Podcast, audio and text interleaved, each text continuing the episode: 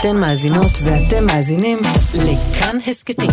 כאן הסכתים, הפודקאסטים של תאגיד השידור הישראלי. באולם די קטן בבית המשפט המחוזי בירושלים, תתחיל להישמע בימים הקרובים אחת העדויות המרכזיות בתיק נתניהו. אני לא נגד אף אחד, להפך, בוודאי לא נגד ראש הממשלה שעבדתי איתו שנים רבות. יחד עם זאת, אני חתמתי על uh, הסכם עם מדינת ישראל, שאני אומר אמת. העדות של ניר חפץ בתיק 4000 אולי תקבע אם בנימין נתניהו ייכנס יום אחד לכלא. חפץ היה יד ימינם של האנשים הכי חזקים בישראל, של בנימין נתניהו, של רעייתו, של נוני מוזס, של הטייקון נוחי דנקנר, וכשמדברים על שוחד שנתניהו חשוד בו, אז מי שלפי החשד לקח את השוחד מצד אחד והעביר אותו לצד השני, הוא ניר חפץ. והוא יספר בתור עד מדינה מה בדיוק קרה שם.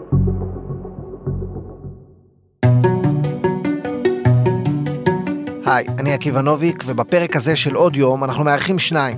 עורך הדין ערן שחם שביט הוא מומחה לעבירות צווארון לבן, היה יועץ משפטי ברשות לניירות ערך שחקרה את החשדות לעסקת שוחד בין נתניהו לאיש עסקים פרטי, או כמו שקוראים לזה בעברית, תיק בזק וואלה. אהלן. אהלן, שלום. ואת הפרק הזה מלווה המומחית שלנו, שיש לה קילומטראז' ארוך בבית המשפט המחוזי בתיק נתניהו, פרשנית המשפט תמר אלמוג, אהלן. אהלן עקיבא. נתחיל איתך ערן, נגיד שכיועץ משפטי ברשות אתה יכול להתייחס למידע גלוי, ושהמשרד שלך מטפל בלקוח שניר חפץ הגיש נגדו תביעת דיבה ועדיין יש הליכים משפטיים בעניינו. אמת. ועכשיו נשאל, מי הוא בעצם ניר חפץ ומה תפקידו בתיק 4000 לפי כתב האישום? ניר חפץ הוא אה, איש תקשורת, מקורב והיה בתקופה הרלוונטית אה, יועץ תקשורת של אה, משפחת נתניהו.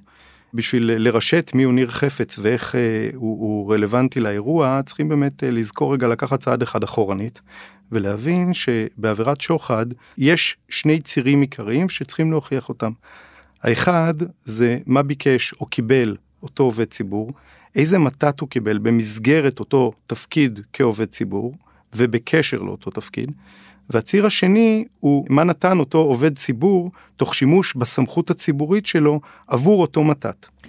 כן, אז ניר חפץ, עד עכשיו אנחנו שמענו במשפט ציר אחד מתוך שני הצירים המרכזיים בתיק 4000. יש ציר אחד שזה לכאורה מה שנתניהו קיבל, לא רק סיקור אוהד בוואלה, אלא מעורבות מוחלטת באתר, במינויים, בתכנים, להוריד, להעלות, בעדו נגד אחרים, כך לפי כתב האישום. והציר השני, משהו לכאורה נתן. בתמורה. עד עכשיו העדויות ששמענו, כולל אותה עדות של אילן ישועה שנמשכה הרבה מאוד זמן, הייתה על מה קרה לכאורה באתר וואלה באותה תקופה. אבל אנחנו לא שמענו את הקישור הנטען שיש לזה לנתניהו, מהסיבה הפשוטה שאף אחד מהעדים שהיו עד כה לא היה בכלל בקשר כלשהו עם נתניהו, גם אף אחד לא ניסה לטעון שהם היו. ניר חפץ אמור להיות החיבור בין שני הצירים האלה. הוא אמור להיות מי שמציג מה נתניהו עצמו ידע, מה הוא רצה, מה הוא ביקש, וגם מה הוא קיבל. כמי שלא רק היה יועץ תקשורת, אלא מקורב ממש לנתניהו, ואני מוסיפה פה, ולמשפחתו.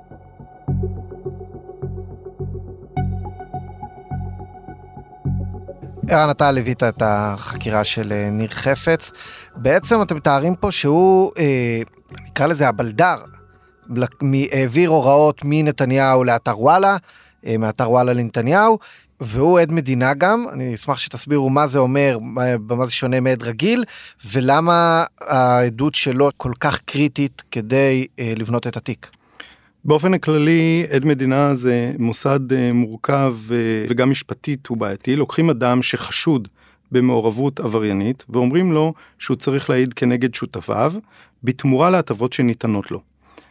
לרוב אה, ההטבות הן הפסקת ההליכים נגדו או הטבות בענישה מופחתת וכדומה. כמובן שבהסכם כתוב שאם הוא לא יעיד כפי שהוא מעיד במשטרה לאחר חתימת ההסכם, אז כל ההטבות יבוטלו, כך שקשה מאוד לעד כזה לחזור למעמדו כחשוד או כנאשם. בית המשפט אה, מתייחס לעדי מדינה בחשדנות ובצדק, אני רק אומר מבחינה ראייתית, עדות של עד מדינה נזקקת לתוספת ראייתית, התוספת הראייתית הכי מכבידה, שקוראים לה סיוע. זה חלק מזה שאומרים, רגע, יש פה עד שהוא קצת מוטה, כי הוא קיבל משהו, ולכן צריכים תוספת שהיא תוספת ראייתית נכבדת יחסית. כן, כי קודם כל עד מדינה אנחנו יודעים, וגם זכורים דברי אה, דודי אמסלם על עדי המדינה שהם בעצם שטינקרים שמצילים את עצמם על חשבון חברים שלהם. אני חושב שעד מדינה זה דבר נחות. בדרך כלל מי זה עד מדינה? זה בן אדם עבריין, הרבה פעמים הוא העבריין המרכזי הוא. בוא נגיד ככה, אני, הפנטזיה שלי שהבת שלי לא תתחתן עם עד מדינה. יש פה עוד עניין. הבחירה להתחיל בניר חפץ היא לא רק כי הוא באמת... מי שמכיר בעצם את שני הצדדים. אנחנו יכולים הרי לשאול, למה אם כך לא פתחו בעדותו של פילבר עד מדינה משמעותי בתיק 4000? ויש כמה תשובות לזה, אבל אני אתן את השתיים העיקריות. קודם כל, מבחינה כרונולוגית, בעצם חפץ קודם לפילבר, מבחינת התקופות שאנחנו מדברים עליהן באישום. ודבר נוסף מאוד משמעותי, חפץ, מעבר לזה שהוא גם מקורב הרבה יותר לנתניהו, אה, בטח באותה תקופה, ולכאורה יש לו גם יותר מעורבות מאשר לפילבר, ובמקום אחר, על כל זה חפץ מעיד גם, צריך לזכור, בתיקים אלף ואלפיים.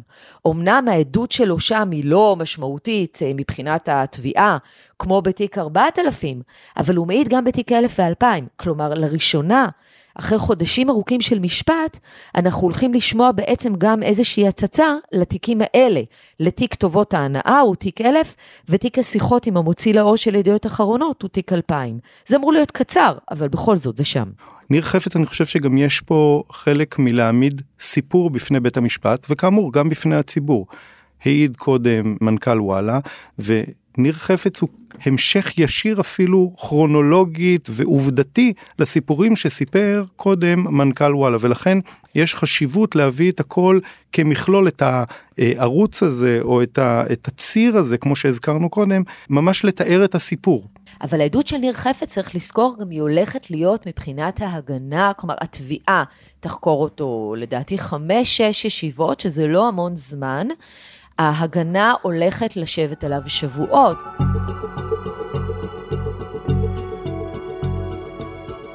תיק אלף, אני מבין לחלוטין מה יש בתיק, מתנות, סיגרים, שמפניות, מאות אלפי שקלים. אה, בעצם איש ציבור שמקבל מתנות מאוד יקרות מאנשים שיש להם אינטרס בו. אבל תסבירו לי למה תיק 4000 הוא תיק. אני הייתי כתב פוליטי, אה, ראיתי ממש מקרוב יחסים של פוליטיקאים ותקשורת. בגדול אני יכול להגיד, מדובר בחבורה של רודפי פרסום, של אנשים שממש אובססיביים לאיך הם נראים, ממש רוצים שיכתבו שהם צדיקים, שהם מתנדבים פה ושם, שהאישה שלהם היא צדקת אה, שלא נראתה כמותה. אני כמעט לא מכיר פוליטיקאי שלא אובססיבי לאיך מסקרים אותו, וגם פוליטיקאים שנותנים כל מיני דברים בקטנות אה, לכלי תקשורת. היו, אני זוכר עסקאות של תוכן שיווקי, שרים שכתבו כל מיני מאמרי פרשנות עם תמונות מחמיאות, והמשרדים שלהם השקיעו מיליונים בכלי תקשורת. למה פרשה 4000 היא פרשה?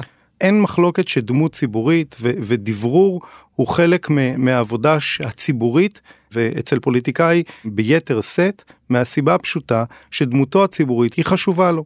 הדבר הבעייתי הוא כמו שתיארנו קודם, זה מה נותן אותו עובד ציבור בתמורה לאיזושהי תועלת אישית שלו על חשבון הציבור. וזה מתחיל להיות בעייתי. העניין פה, עקיבא, כמובן גם כעיתונאית, אני מכירה בדיוק את אותם דברים, וגם צריך לומר, זה גם לגיטימי של, שבמקומות מסוימים תהיה אג'נדה, כל עוד היא שקופה וברורה. ומה שהעלית הוא באמת טיעון מאוד מרכזי של ההגנה. ההגנה תבוא ותאמר, תשמעו, לא היה פה שום דבר חריג, ויותר מזה, הטיעון של ההגנה, אגב, למשל בזמן עדות ישועה, היה שגם ישועה עצמו, שמי שנזכיר היה מנכ"ל וואלה, לא חשב בזמן אמת שיש פה משהו פלילי. אבל צריך גם להגיד בצורה ברורה, כתב האישום לא מדבר על סיקור אוהד, הוא לא מדבר על מדי פעם כתבו על רעיית ראש הממשלה שהייתה כאן או שם. קיבלתי סיקור איום ונורא בוואלה. וואלה הוא אתר שמאלני שנתן ונותן לי סיקור שלילי במשך שנים. נטען בכתב האישום שהייתה מעורבות מוחלטת של נתניהו, ושוב אני אומרת למשפחתו שהם לא נאשמים בתיק. אומרים נתניהו היה מעורב לחלוטין, או מי מטעמו, באתר, במינויים, בקמפיינים, בדברים נגד uh, פוליטיקאים אחרים. וזה הקרב הגדול על תיק 4000, שיש פה פערים מאוד מאוד גדולים בין התביעה לבין ההגנה. יש משפט אחד או, או צמד מילים שהוא מאוד מאוד חשוב לסוגיה הזאת, והיא היענות חריגה. ברור לחלוטין שלפעמים אתה מקדם דברים ואתה עושה דברים. ברגע שזה הופך להיות משהו חריג, היענות חריגה, מצד אחד, וכאמור, מצד שני, יש את הציר השני של מה נותן עובד הציבור במסגרת סמכותו, שימוש בסמכותו הציבורית עבור אותו מתת, פה מצויה הבעיה האמיתית המשפטית. אבל תראו, תיק 4000 הוא גם תיק משפטי והוא גם תיק ציבורי. קו ההגנה של נתניהו מאוד מאוד ברור ומאוד מתבקש. הוא אומר, תראו את היחסים שלי עם התקשורת ב-30 שנותיי כפוליטיקאי. אני אחד האנשי ציבור עם היחסים הכי מוטרפים מול תקשורת. נכנסים בנתניהו כמו שלא נכנסים באף פוליטיקאי אחר כבר באמת 30 שנה. ופה הוא אומר, ממציאים עבירה ותופרים אותה למידותיי, ורק אותי מחפשים. זה כבר נראה לי ארבע שנים, הוא אומר בכל הנאומים שלו. אני אגיד לכם מה עוד מעולם לא קרה בדמוקרטיות. לא הוגש נגד אף אדם כתב אישום בגין סיקור עיתונאי אוהד. וטענת היסוד שלו, הציבורית, אומרת, לא ייתכן שאני אעמוד לדין על יחסיי עם התקשורת, גם אם אני אובססיבי לתקשורת, גם היא אובססיבית אליי. ופה יש חשיבות מאוד מאוד גדולה נדמה לי, אתם אומרים מה המתת, מה הוא נתן, נדמה לי תמר זה מיליארד ומשהו הטבות אה, אה, לשאול אלוביץ' נגד האינטרס. שווי, נטען לכאורה לשווי שזה המתת. שנתניהו הלך נגד האינטרס של הציבור, נתניהו פגע בציבור, בצרכנים כדי להיטיב עם מי שמסקר אותו טוב? אבל העניין הוא כזה, בשוחד לא צריך שבסופו של דבר התמורה תינתן, וזה גם לא משנה אם היא בכסף או בדרך אחרת. די בכך שהייתה בעצם, כנטען, עסקה, כדי שזה יהפוך להיות לעניין פלילי. עכשיו, פרקליטות באה ואומרת, תשמעו, אנחנו לא בוחנים את זה ציבורית, אנחנו מסתכל על זה משפטית. נתניהו בא ואומר, הטיעון של נתניהו פה הוא לא ציבורי, הוא בא ואומר, אתם פתחתם בעצם במשהו תקדימי. בהתחלה, אגב, אני גם מזכירה, הוא אמר שזה גם, זה לא שוחד אם זה לא בכסף, אבל מהטענה הזאת הוא ירד מסיבה מסוימת. אבל הטענה של נתניהו זה בעצם, עושים פה, זה בדיוק מה שקורה תמיד. והפרקליטות באה ואומרת, לא, זה לא מה שקורה תמיד. מה שנתניהו עושה פה זה, זה דבר שאף אחד אחר לא עשה, או לפחות לא שאנחנו יודעים שהוא עשה. אני אזכיר שכמה חודשים לפני הגשת uh, כתב האישום ניתן uh, פסק דין בעניינו של uh, ראש עיריית אשקלון כמדומני, איתמר שמעוני, שדן בסוגיה מאוד מאוד משיקה והוא הורשע בדין. אז כך שהתקדימיות לא בדיוק רלוונטית ובנוסף צריך לזכור שבאמת שוחד יש לו פנים רבות והוא מאוד מאוד אמורפי. הדין אגב מקדש את זה שזה לא רק שוחד מעטפות ולא רק שוחד כסף, אלא דווקא שיכול להיות באמת משהו משהו יותר גמיש וארטילאי, אה, ולכן הדברים האלה ייבדקו עד דק משפטית וגם ראייתית על ידי ההרכב.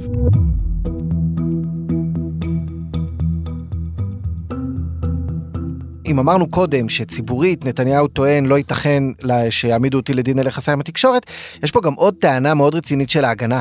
אנחנו יודעים שהעדות של אה, ניר חפץ או הפיכתו לעד מדינה הגיעה כרונולוגית אחרי תרגילי חקירה מאוד חריגים שנעשו לו. אנחנו לא יכולים להגיד פה, זה פודקאסט מכובד, לא נגיד בדיוק מה קרה, איימו עליו שהמשפחה שלו תתפרק אם הוא ימשיך לשתוק. לאחר מכן, כעבור זמן הוא נהיה עד מדינה. ופה גם נתניהו אה, ובעצם כל ההגנה יגידו, עיניתם את הבן אדם, איימתם עליו, גרמתם לו לכזאת אימה שהוא היה מודה בכל דבר. אני דורש לפרסם את התמלילים של החקירות שבהם השתמשו באמצעים עברייניים, כולל סחיטה באיומים, שהופעלו במטרה להדיח עדים שיפלילו אותי בעדות שקר. מה יענו על זה, ערן? תראה, קודם כל כמה מילים באופן כללי על uh, תרגילי חקירה. תרגילי חקירה נועדו להוציא uh, נחקר מאזור הנוחות או משלוותו בו הוא נמצא במהלך uh, חקירה, אבל יחד עם זאת נועדו לשמור לגמרי על רצון החופשי שלו, על מה הוא מעיד, ואם בכלל לתת אמירה. אה, זאת אומרת המטרה היא בעצם לקחת עד שהוא חזק, שהוא לא מתרגש, ובאמצעות מצגים מסוימים להביא אותו לומר באופן רצוני דברים. מטבע הדברים בתיקים כאלה, ובייחוד בתיקים רגישים ציבורית כמו תיק 4000, תרגילי חקירה מקבלים אישור מהדרגים הגבוהים ביותר של הפרקליטות המלווה את התיקים. אין אלתורים ושיקול הדעת של הרשויות החוקרות בעניינים האלה הם מאוד מאוד מצומצמים, ולכן אה, בתחומי אה, תרגילי החקירה האלה, הכל הכל עבר אישורים של האינסטנציות הכי בכירות. כל הנושא של זכות חשודים ונאשמים בארץ הוא דבר שצריך לדון בו בלי קשר, והיה צריך לדון בו עוד קודם. אבל זה לדעתי הולך להיות אחד הקווים הכי המרכזיים ביותר של ההגנה. הם יבואו ויאמרו, תראו, לא רק שחפץ הוא עד מדינה, שכמו שהזכרת, עד מדינה, לא צריך, מספיק שאומרים עד מדינה, כולם מבינים למה הכוונה, מה המשך המשפט, הוא עצמו התלונן על התנאים של המעצר שלו, הוא עצמו יצא נגד uh, תרגילי החקירה. מן הסתם גם יזכירו ויביאו קטעים מתוך חקירתו. אז אחרי הדבר הזה, המשקל של העדות שלו, שמלכתחילה היא עדות שהוא קיבל משהו תמורתה, הוא עוד יותר נמוך. עכשיו, מה הפרקליטות תנסה לטעון? הם יבואו ואומרו, תראו, ניר חפץ עצמו אמר, והוא גם בוודאי יאמר את זה בעדות, אני, בלי שום קשר למה שחוויתי ולעוול שנגרם לי, אומר את האמת. עבור האמת הזו, שאני נצמד אליה ולא זז ממנה, אני משלם מחירים בלתי נתפסים. נכון, יכול להיות שאילולא היו אה, מציעים לי משהו ואילולא הייתי מציל את אורי, לא הייתי מדבר. אבל once אני מדבר, אני אומר את האמת. וזה הנושא אה, שלדעתי הולך להיות מאוד מאוד מרכזי בעדות שלו. יש עוד כמה דברים, יאמרו בסדר, אפרופו משפחתו, הכוכבית ששמנו בהתחלה. אה, לא נתניהו אמר לך, שרה נתניהו אמרה לך. ושרה נתניהו לא מואשם את הרי בכתב האישום הזה. כלומר, יש כמה נקודות שבהן ההגנה תתמקד, אבל כן. בעיניי עניין החקירות שלו הולך להיות אחד המרכזיים. אני מפנה לתשומת לב שלא כתוצאה מאותם תרגילים באופן כרונולוגי, הוא החליט להפוך להיות עד מדינה. כרונולוגית עברה איזושהי תקופה, שהות לא קצרה בחייו של אדם שהיא רלוונטית לשאלה הזאת. אבל תראו, אנחנו מדברים פה על באמת אחד האנשים הכי חזקים שהיו בהון שלטון בישראל. ניר חפץ היה באמת בפגישות עם כל מיני שועי ארץ, והוא היה בן אדם בטופ של ה... של השירות הציבורי בישראל, בואו נגיד, הוא היה אחד האנשים הכי קרובים לראש הממשלה ורעייתו, ופתאום לוקחים אותו, וגם מעמידים אותו בכזה לחץ, וגם, אני זוכר שהוא סיפר על הפשפשים שעוקצים אותו, ובאמת לא נתנו לו מנוח בחקירה. בלילה השני הייתה קטטה של עצירים בתוך התא, ועוד שעה-שעתיים שאתה לא ישן. התעוררתי בבוקר עם מאות עקיצות של פשפשים. כשהגעתי לחקירה הפצרתי לראות רופא או חובש שלוש קומות מתחתיי, שייתנו לי משהו להרגיע את הכאב.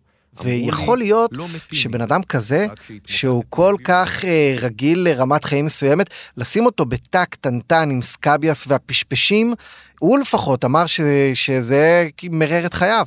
אין מחלוקת שחקירה היא לא פיקניק ותנאי מעצר במדינת ישראל הם לא קלים, ואני יכול להגיד שמידיעה אה, אה, יש בדיקות של הסנגוריה ושל לשכת עורכי הדין ועוד כל מיני גופים שבודקים את תנאי הכלייה והמעצר במדינת ישראל ומגישים דוחות בעניין הזה, וברור לחלוטין שזה לא, שזה לא קל. אבל פשפשים, אה, למה צריך אותם?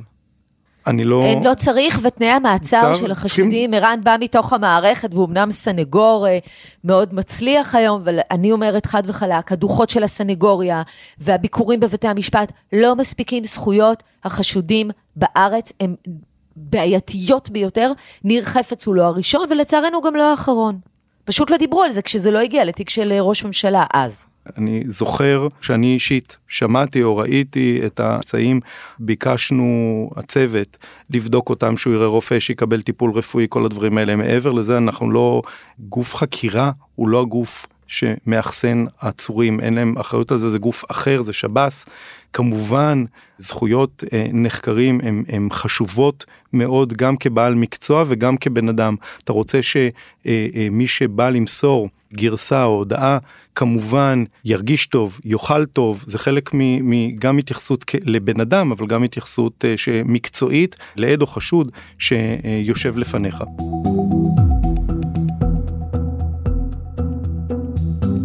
אז דיברנו על הדרך שבה הושגו הראיות, בואו נדבר על הראיות עצמן. מה יש בעדות שעשוי יום אחד לקבוע את גורלו של נתניהו?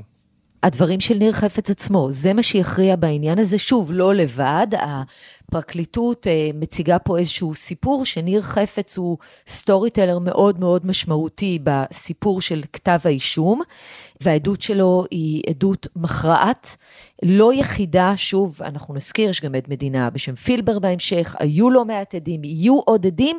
אבל אי אפשר להפריז בחשיבות העדות של ניר חפץ, ולא סתם הפרקליטות לקחה אותו כעד המדינה הראשון. גם ניר חפץ, המסרים שהוא משדר, אנחנו רואים, שונים לחלוטין מהמסרים של עד המדינה הבא שהעד שלמה פילבר.